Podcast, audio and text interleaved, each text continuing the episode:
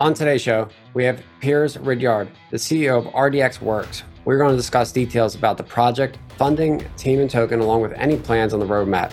Radix is the only smart contract platform that started from the problem of how to decentralize the 400 trillion global economy and working backwards.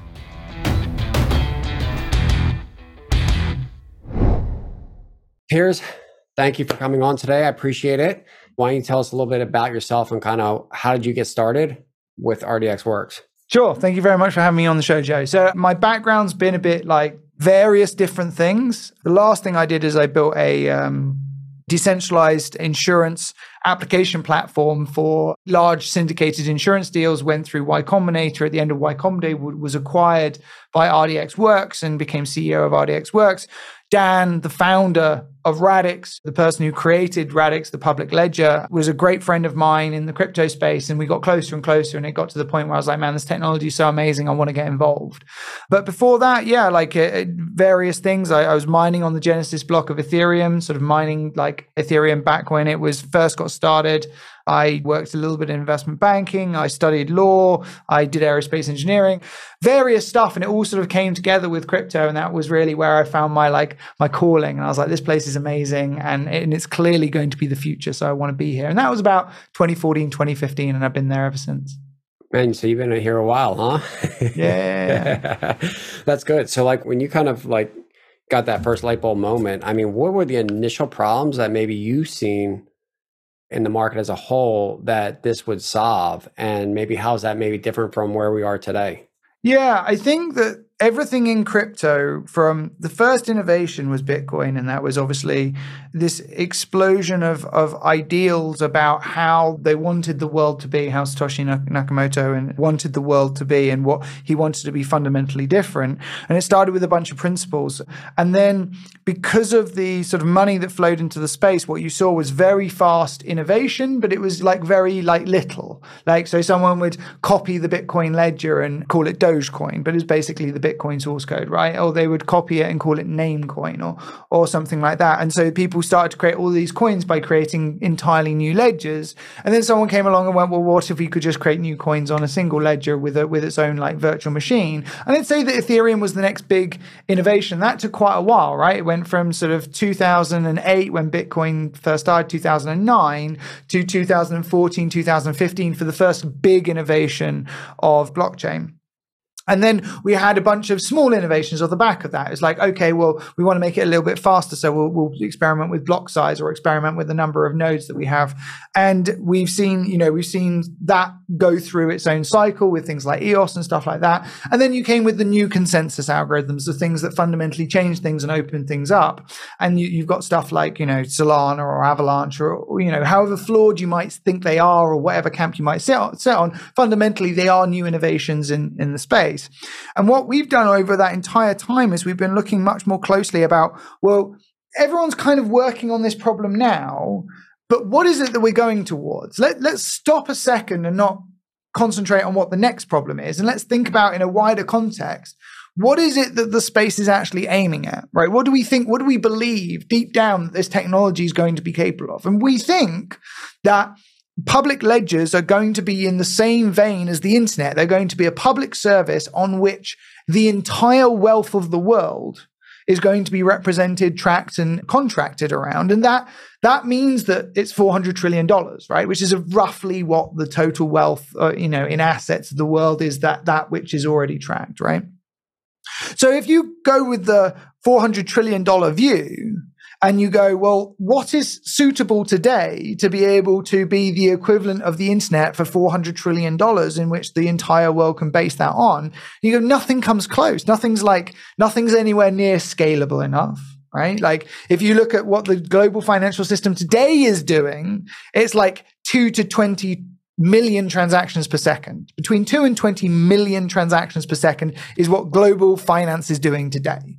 And then you look at something like Solana and you go, well, 65,000 transactions per second. Or you look at something like Avalanche, which is 4,500. You're like, that's, it's not even in the same ball game. It's not, it's not, not forget ballparks. It's a friggin', it's, it's, it's, it's like, it doesn't even come close and that's not that's not the whole picture that's not like where you get the full sense of what i think of as vertigo where you start to see the big picture right it's like at the start of the internet, if we went round and we went, what do we think the total bandwidth need of the internet is going to be? And people went, well, there's about this many phone calls that are made every day and about this many faxes that are sent every day. So we think the bandwidth need of the internet is probably about that. And now we look at that in hindsight, we go, well, that's freaking ridiculous. But we're doing the same thing in crypto and we're doing the same thing. We're going, well, if we can reach Visa, it's like, no, you're not thinking at the right level. Like if we make everything smart contracts and we make everything a composable whole where every single interaction between smart contracts triggers something else or is like part of another smart contract call, then 20 million transactions per second in the global financial system of today is probably 10, 100x that at least in you know the global financial system of tomorrow if it's based on top of public ledgers. So we started from that problem. We went okay how do you create a consensus algorithm that can scale to that kind of level? And that's where cerberus came about. Then we le- looked at the next problem and we went what's the other problem that is with with crypto? Well the hacks and the exploits are insane. Like we've had 3 billion dollars worth of hacks in the last 6 months. Like how is that sustainable? How how can anyone with a straight face go, this is the place that global finance is going to be? But in the last six months, about 10% of the total value, no, about, you know, sorry, less than that. It's about about 5%, 2% of the total value of the crypto space has been has been hacked. So the next thing is going, well, why is security so bad? And security comes down to this whole thing of like Ethereum was an experiment in what you could do with smart contracts, but it didn't know what the purpose of smart contracts were. We now know they're financial transactions. We now know that they're financial applications. So let's start with a programming language and an execution environment that's actually built for financial transactions and financial applications that's actually got security built around the primitives that are what finance technology is needed for.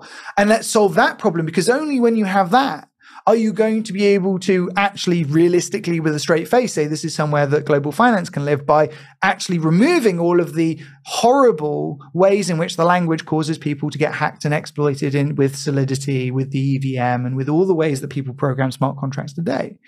And then the last thing that we look at as, as a structural inequity of the of the current crypto market is there is only 18,500 Web3 developers. Only 18,500 Web3 developers after seven years of one of the most well funded areas of technology, full stop we've managed to get 18,500. Why? Because if you go and talk to them, we've spoken to almost a thousand DeFi developers and projects in the last three years. If you go and talk to them, their job is really hard and it's really stressful and it's really boring. What they do, it tends to all be about 89% is on security. And the learning curve to get up there is like 18 months to two years. And the dropout rate of the number of people who start trying to code Solidity or start trying to code smart contracts versus actually become smart contract developers is like 85, 90%.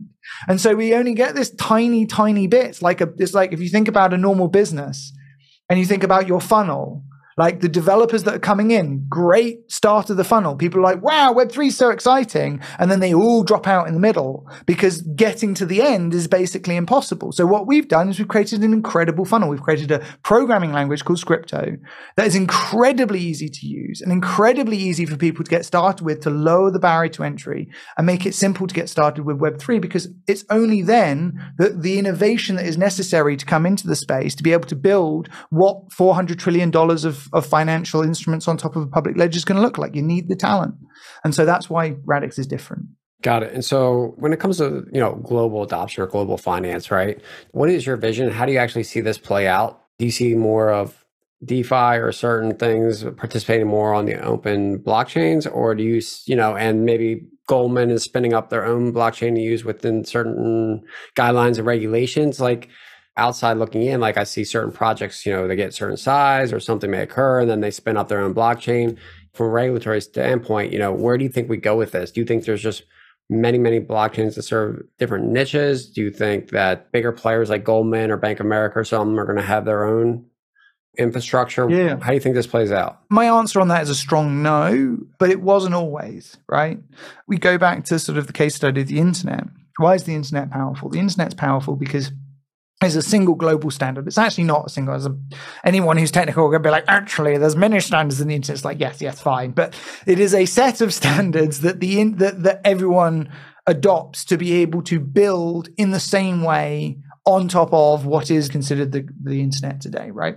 And that standardization generally trumps the concept of like a segregated set of, of functionality. Now, intranets are certainly a thing. And, you know, there was a time that Bill Gates thought that intranets were going to be the future, not the internet. And there was a bunch of like really interesting articles that were written about why you could build better intranets for specific purposes than a global internet.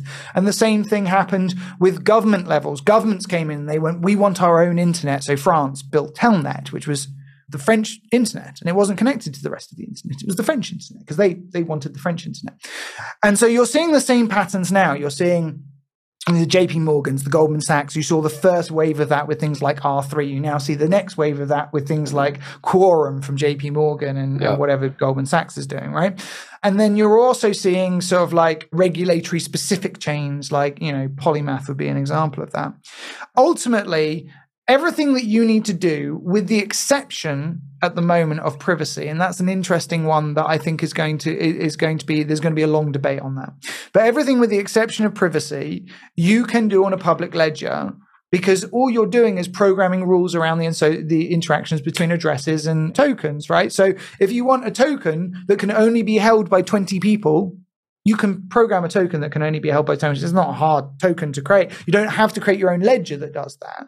If you want to create a token that has to follow a set of rules around the transfer so that you have to have a bunch of like off ledger processes enabled, again, that is a smart contract that you can build that governs the movement of a token and make sure the token only gets transferred in the proper way. So no, you don't have to build a new blockchain to be able to do regulatory compliant stuff.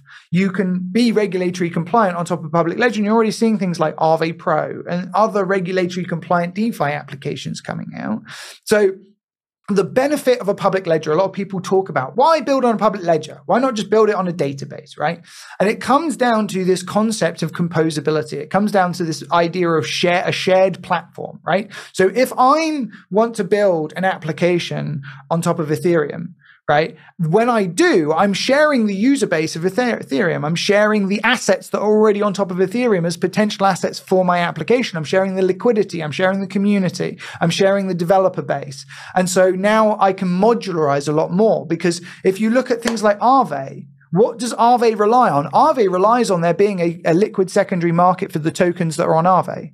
It doesn't do the liquidations. The liquidations happen as a result of things like Uniswap existing and things like SushiSwap existing. And so it's only by this universe of interconnected finance applications do you get an ecosystem that emerges. And if as soon as you put barriers to entry, as soon as you say you have to ask permission to come and build on my ledger, you go back to the point where you've created so much activation energy that your long tail of entrepreneurs and, and opportunities that are going to build a build just just disappear. You go back to essentially what we have now. If I wanted to build an application against the New York Stock Exchange, man, that's a really difficult process. If I wanted to build an application against Uniswap, I can do it now, today, without asking anyone's permission. The difference between those two things in terms of innovation and how quickly those ecosystems are going to move is the sum total of who's going to win, in my opinion, and why I do not believe that private ledgers are the future in any sense. That was a good answer. That's good. So why don't you break down Radix and tell us what is the difference between a distributed ledger technology and a blockchain? You know, a lot of these words are thrown around out there. Maybe, I'm sure a lot of investors that come into the space are not as technical as most of you guys. So can you kind of break that down for them?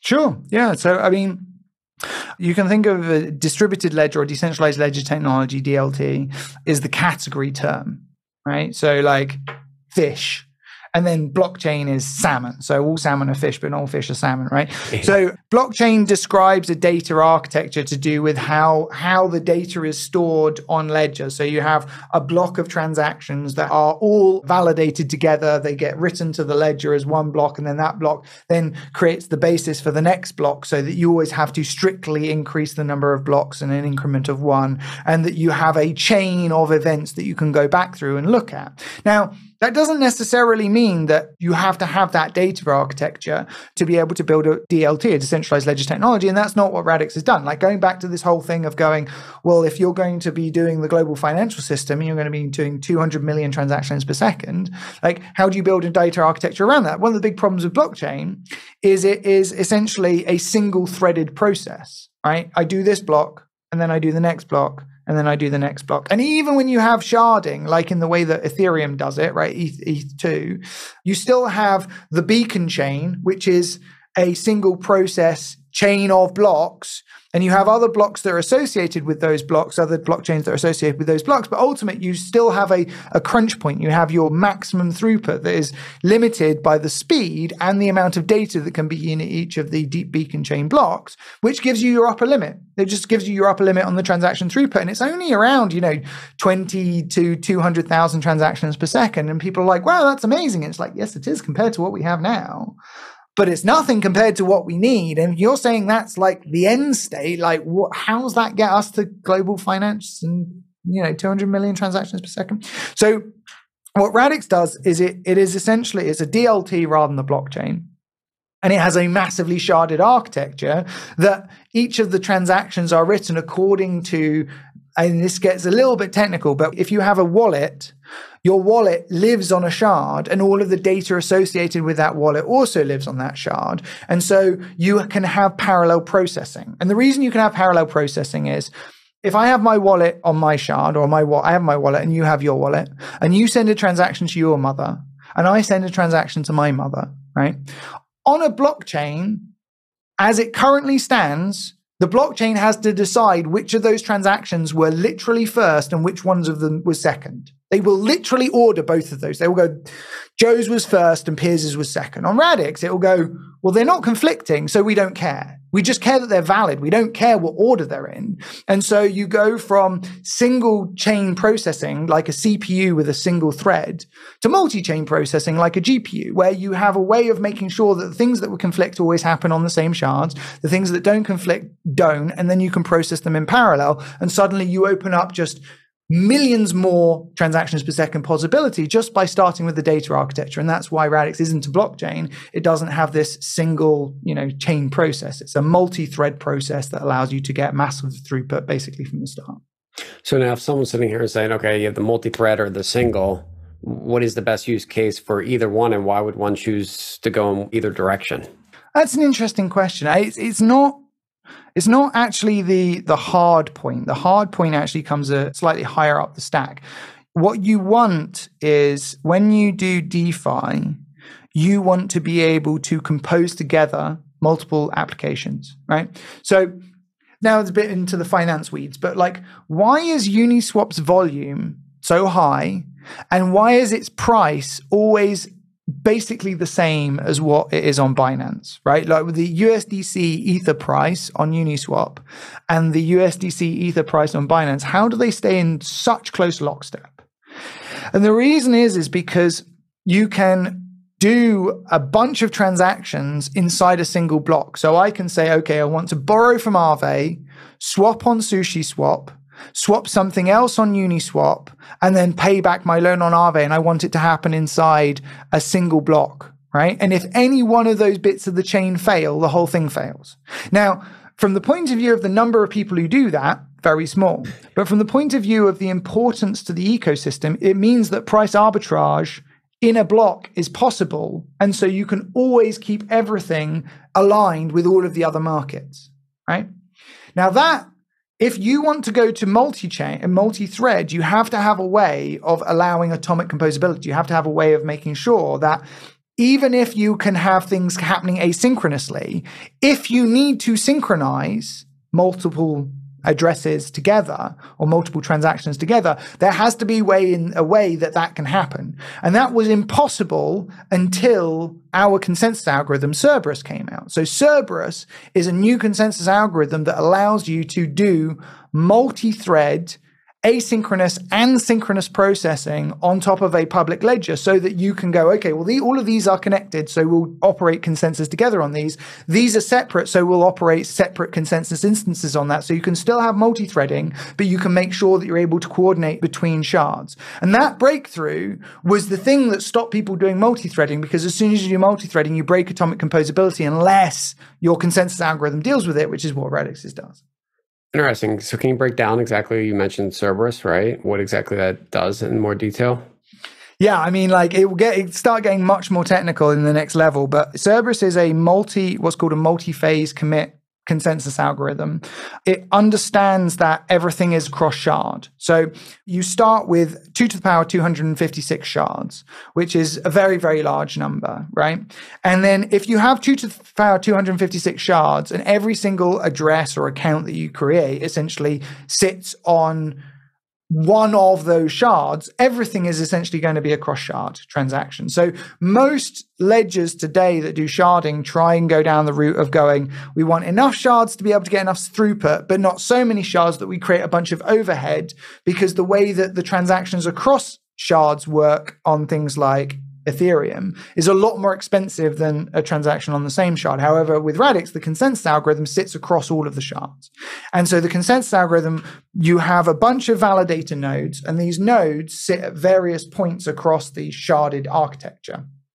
And if I have a transaction that is occurring across, let's say, simple ones, I send a transaction to you. So it's across two shards because there's only a 2 to the power 256 chance that our wallet's on the same address. So yeah. they're not going to be. So it's going to be across two shards then just the validators that are concerned with those two shards are required to come to consensus in synchrony together. However, if a transaction also touches the same validator set from a different point, each of those consensus operations are happening as separate operations, as parallel operations. So a node isn't just running things in synchrony. It will go, okay, I'm running this set together with this set, running this set together with this set. These two sets operate independently because they not not concerned with the same transactions and I will just complete them as I can. So I could have thousands of simultaneous consensus operations I'm operating on across many, many shards, but I am able to stitch together all of the nodes that I need to happen in in in synchrony the commit as to whether or not it was final across all of those shards and the reason that's important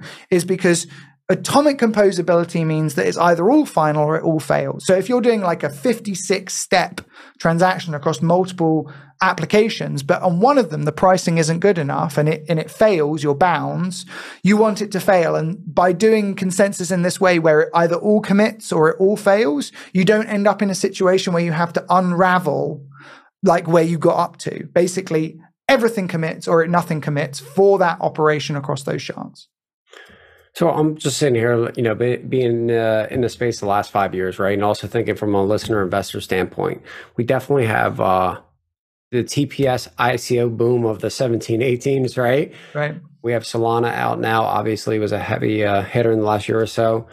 How should investors or users look at and get a better understanding of what is the true reality of what maybe the future looks like with a lot of these different blockchains? Because a lot of people claim these certain TPSs the scalability, composability. Yep.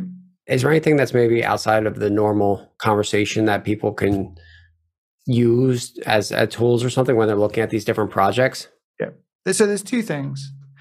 And the first is, I think, is a bit of a dirty secret of the crypto space at the moment and a certain dishonesty around that I can talk about. And then the second is what I actually think matters more than TPS numbers, I think that the crypto space talks about TPS numbers a lot, and you could there, there are corollaries to that in the computing space as well. Computing always used to be about like gigahertz on your processor and like the number of cores and stuff like that. And that's sort of gone away, not completely, but like a lot of it is now what's the end user experience end up being? Like, and there was a bunch of stuff when, you know, early days of Intel versus AMD, where they used to like tweak their chips for benchmarking. But then when people actually used them and they benchmarked it against real use cases, they came out as utter dirt. And that's the dirty secret of crypto today. Is that like the miles per gallon in the vehicle? But when you drive, you're like flooring it around and it's like five, ten miles per gallon less. And they're like, what they do? Put it on like the slowest speed? right, exactly. They got like a grandma to drive it around at five miles an hour. Yeah. So, like, What happens in crypto today is that people still report t- transaction per second numbers. And I think that's dishonest because it doesn't reflect usage, right? What people are using public ledgers for isn't transactions per second. And I and I appreciate that I've been talking about transactions per second previously because that's just what everyone understands. But I'm glad we're getting onto this next topic, right? What actually matters is smart contract operations. And that's not actually a transaction, right? If I'm doing a DEX swap, if I'm swapping one token for another on Uniswap, then the number of swaps per second I can do is a radically different number from the number of transactions, as in a simple I send you some money. However, the majority of transactions that are happening on public ledgers are not I send you some money. It's I send a smart contract some money and I want it to do something. Or I do a call against a smart contract and I want it to do something. So if we look at those benchmarks, you start to see some really different numbers, right? So Polygon, headline transactions per second, 10,000 transactions per second. But if you look at a DEX on Polygon and look at the maximum number of DEX swaps per second you can do, it's 48. 48 DEX swaps per second, right? If you look at Avalanche, 4,500 transactions per second. But if you look at how many DEX swaps per second it can do sustained, it's 32. And if you look at Solana, 65,000 transactions per second, number of DEX swaps per second is 278. So, like, if people are going, I think DeFi is the future. I think Web3 is the future. I think that everything is going to be assets that are represented by tokens and they're going to be interacting with smart contracts start looking at what the benchmarks that matter. And they, these are public. You know, uh, Electric Capital did a report on this and did benchmarking, and it, it, it's good work. And the reason that we say that Radix is a, is a platform built specifically for decentralized finance is that everything about how our execution environment works and how our smart contract language works is optimized towards these kinds of functions. So, like a DEX swap on Radix, like when you're seeing something that is coming at less than 0.5% of headline performance for things like Solana, you're starting to see 80% of headline performance with Radix, right? And that's sort of just coming from our early benchmarking of what we expect to happen when mainnet hits, which is going to be in Q1 next year for our, our smart contract platform going live on, on, on the Radix le- uh, ledger. So I think that's really interesting. Is if you as an investor think scalability matters, start looking at benchmarks that reflect what you now know are the real use cases for these ledgers. Don't go, what's what's your headline? Because people aren't sending tokens to each other. They are interacting with smart contracts. So what's the smart contract group? That's the one sort of like left of field thing I'd say have a look at, right? And the other thing I'd say is, and I was talking about this before, is that what really matters right now in the space is getting more developers in, right? Like, where's the innovation coming from? Where's where's the next generation of applications going to come from? Where's the Google or the Facebook of public ledgers going to come from? It's going to come from smart people having great tools to be able to build what they have in their mind and be able to put that down into code. And right now, we have a structural problem with doing that, right? Solidity sucks. The EVM sucks. And it sucks so badly, but we kind of just like give it a pass because it's given us so much value to date, right? Because it was a good experiment as a starting point before people really understood what was necessary for it. And so, like, if we want to know where the innovation is going to come from, where the next wave of sophistication, the next wave of technology is going to come from, it's going to come from places where there are tools that make it easier for developers to go from idea to production grade code. And again, that's what Radix is is working very carefully on with things like Scrypto, which is our programming language. And you can't just copy and paste it. You can't just go, okay, cool, that's a really good idea. We'll just put that on the EVM. Because the EVM isn't designed for DeFi, it isn't designed for DeFi execution, it isn't designed around the security of decentralized finance. So, like, that's why you need its own execution environment. You go, okay, cool, well, we'll take the programming language and the execution environment, we'll put it on an existing ledger. And it's like, no, the consensus algorithm has to be built around the concept of atomic composability so that you don't lose as you scale composability when you're scaling decentralized finance. So no, you actually have to build the whole thing. You have to build the consensus layer, the execution layer, and the programming language to be able to actually solve the problems that we already can see are structural problems with crypto today. And here's another one to go off that is obviously there's so many different options out there for developers to come on to, investors to invest in. I mean, how does one get strategic partnerships of part of this global finance onto that what they're doing you know? How do they get that adoption? And that seems like the obviously the probably the biggest challenge here. So how do you guys create those partnerships? And how do you onboard? And tell us a little bit about that. Sure, and like again, the answer the answer is a is a different answer to what you normally hear, right? A lot of crypto space is like, well, you go out and you pay people, right? You go out and you pay people and you buy your partnerships, and then you can come out with a big name and say this is this is it. But if you've actually looked at every single successful ecosystem that's gone live, the big ecosystem successes are not the ones that were successful on other ecosystems. So like Uniswap is not the biggest decentralized exchange on Avalanche. It's Pangolin and Trader Joe's, right? Like Uniswap is not the big, biggest decentralized exchange on Solana. It's Serum. So like the innovation comes from within. It comes from within your community. And so the most important thing is facilitation of your community, specifically your community of developers, and making sure that they have the tools to be successful inside your ecosystem. So it's not go out and buy. It's create the fertile ground for people to be able to innovate successfully within your ecosystem. And that comes down to the harder long term things. You have to build a great community. You have to build great support within that community. You have to build great documentation. You have to build great example codes. You have to do competitions that give people opportunities to show off, uh, to learn, and also to earn. You have to do things that do not make the place feel like a bunch of mercenaries, which is almost every single place in crypto actually feel like a bunch of places that people can come and hang out and learn. The reason that's important is going back to this whole 18,500 developers versus 27 million developers. And the majority of people who are going to be coding in DeFi today were not coding in DeFi yesterday. What they need is a place to learn, not a place to compete, not a place to suddenly go, I'm going to come in and build a billion dollar application, because that's not how people think. I know that people think that's how people think, but a developer today who's working in a fintech company bored off their head because what they're doing is boring and every day. And looking at web3 isn't going i'm going to quit my job and do a web3 he starts with going i need to understand what web3 is. Like how do i learn what web3 is and that is what we're doing so successfully with Scrypto. Like we launched our programming language in December of last year, and we already had 2,600 developers come into our community and try Scrypto and start building with that. And you look at the numbers of the overall developers in Web3, that's an astounding number of people very quickly.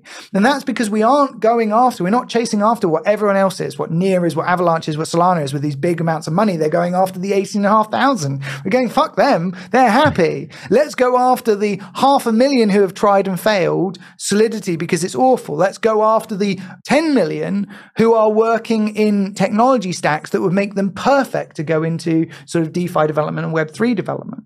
And that's how you build a community. You start from the grassroots, you start from building the place that people want to come and learn, right? Like, there's a great saying in the last generation of technology. I think it was like maybe it was two generations ago, not in crypto, but in like Web 2, which was uh, come for the tech and stay for the community. That's what you have to build because that's where the innovation will come from. Did the Googles of yesterday come from the newspaper world? Heck no. So, like, it's not about that. It's about how do you create a fertile ground for the people who think in a native Web3 way to have the sufficient tools and opportunity to build the Googles of tomorrow. It's not going to come from Goldman Sachs. It's not going to come from JP Morgan.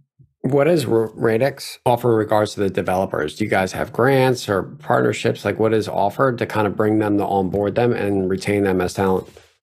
Yeah. So it starts as we're still before we've integrated the programming language into the into the public ledger, which happens next year. It's still around small competitions, small like developer events. So we've now run, I think we've we've now done over a thousand developers in our developer events. So like sort of physical events where we'll go and teach people, or like online webinars.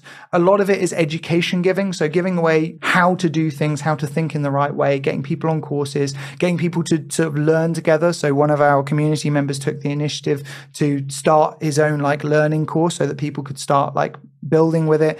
You're seeing sort of like meetups and things like that. That's where it starts.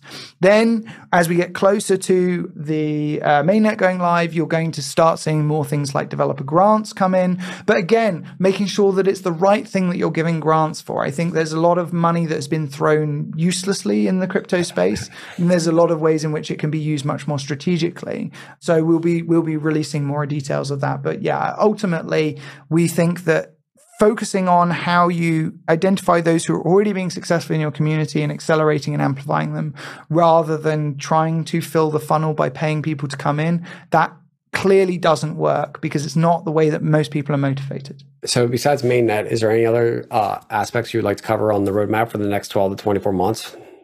No, so we've already got our Olympia's already live. So our consensus, our like first version of the consensus algorithm is already live which has been like running for a year. And we have, I don't know, maybe half a billion dollars worth of staked value on the network, which is securing the network today. And that's been running without any problems. Uh, so no liveness breaks or stops or anything like that.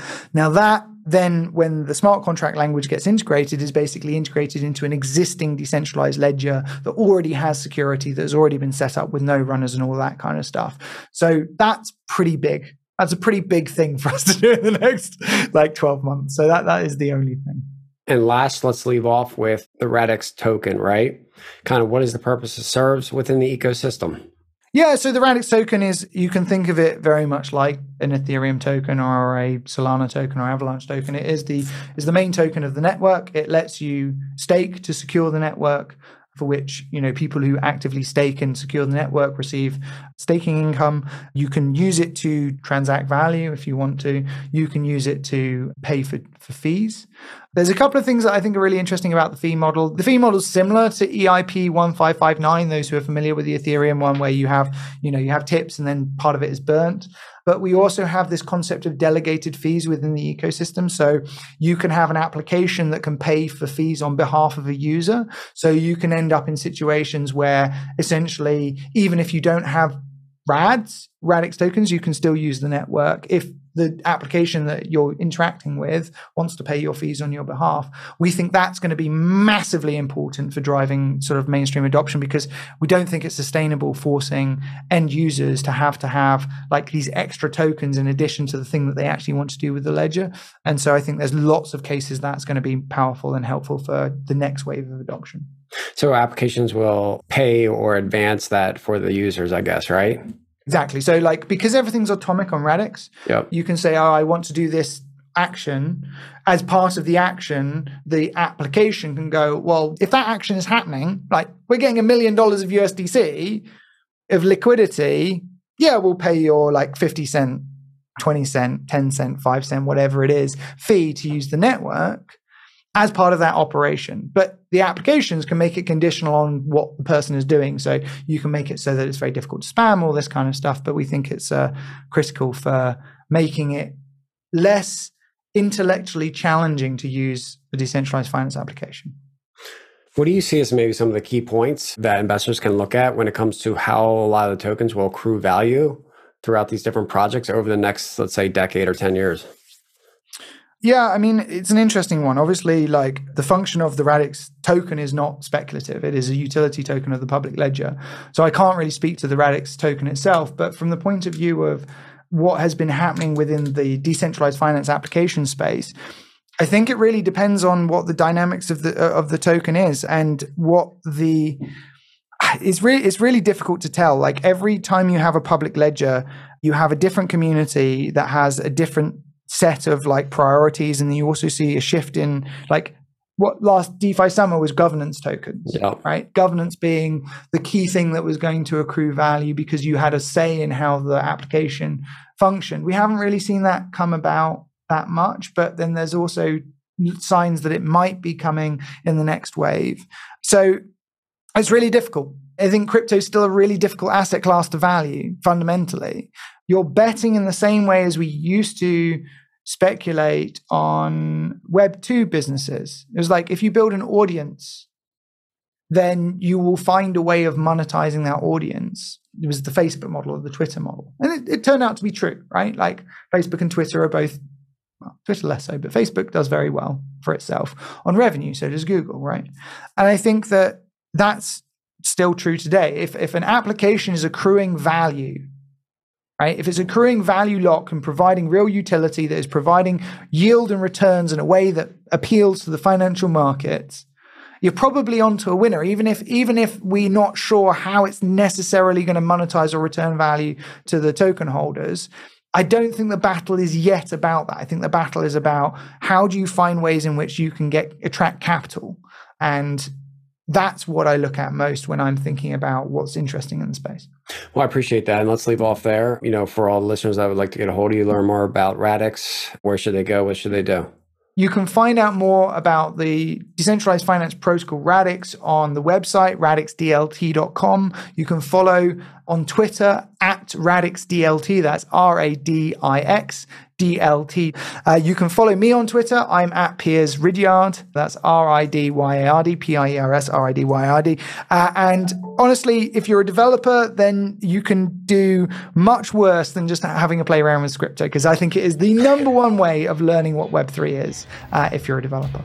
Thank you for coming on. Been great. Thank you.